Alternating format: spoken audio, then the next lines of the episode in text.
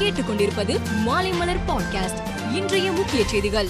அதிமுக பொதுக்குழு கூட்டத்திற்கு தடை கோரிய வழக்கு உயர்நீதிமன்றத்தில் இன்று விசாரணைக்கு வந்தது.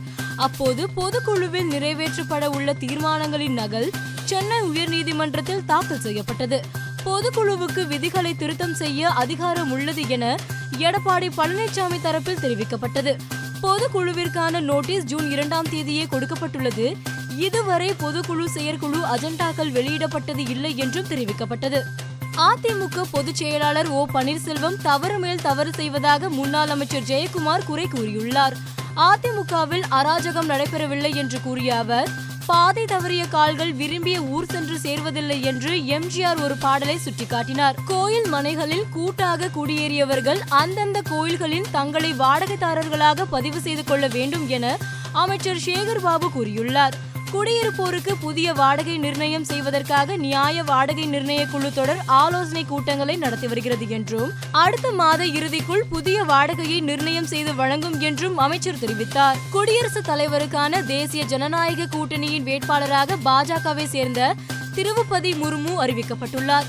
ஜார்க்கண்ட் மாநிலத்தின் முன்னாள் ஆளுநரான இவர் தனக்கு கிடைத்த இந்த வாய்ப்பு ஆச்சரியம் அளிப்பதாகவும் தன்னால் நம்ப முடியவில்லை என்றும் கூறினார். அரசியல் அமைப்பில் ஜனாதிபதிக்கு என்ன அதிகாரங்கள் இருந்தாலும் அதற்கேற்ப செயல்படுவதாகவும் அவர் தெரிவித்தார்.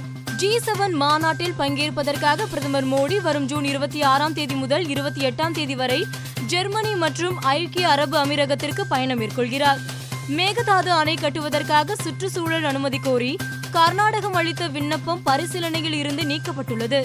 மேகதாது அணை விவகாரத்தில் இரு மாநிலங்களுக்கு இடையே சுமூகமான முடிவு எட்டிய பிறகு விண்ணப்பத்தை பரிசீலிக்க சுற்றுச்சூழல் துறை முடிவு செய்துள்ளது. ஆப்கானிஸ்தானில் இன்று அதிகாலை சக்தி வாய்ந்த நிலநடுக்கம் ஏற்பட்டது. ரிக்டர் அளவில் ஆறு புள்ளி ஒரு புள்ளி அளவில் தாக்கிய இந்த நிலநடுக்கத்தால் ஏராளமான வீடுகள் இடிந்து விழுந்தன. இடிபாடுகளில் சிக்கி தொள்ளாயிரத்திற்கும் மேற்பட்டோர் உயிரிழந்துள்ளனர்.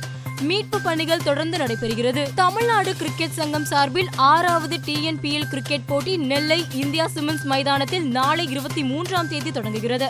சேலம் கோவை ஆகிய இடங்களில் முதல் முறையாக டிஎன்பிஎல் போட்டிகள் நடக்கிறது.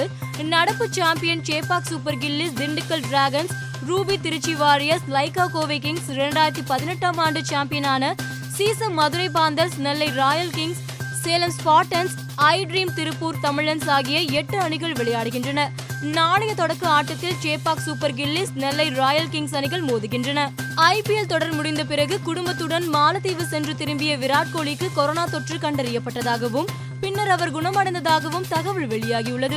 மேலும் செய்திகளுக்கு மாலைமலர் டாட் காமை பாருங்கள்.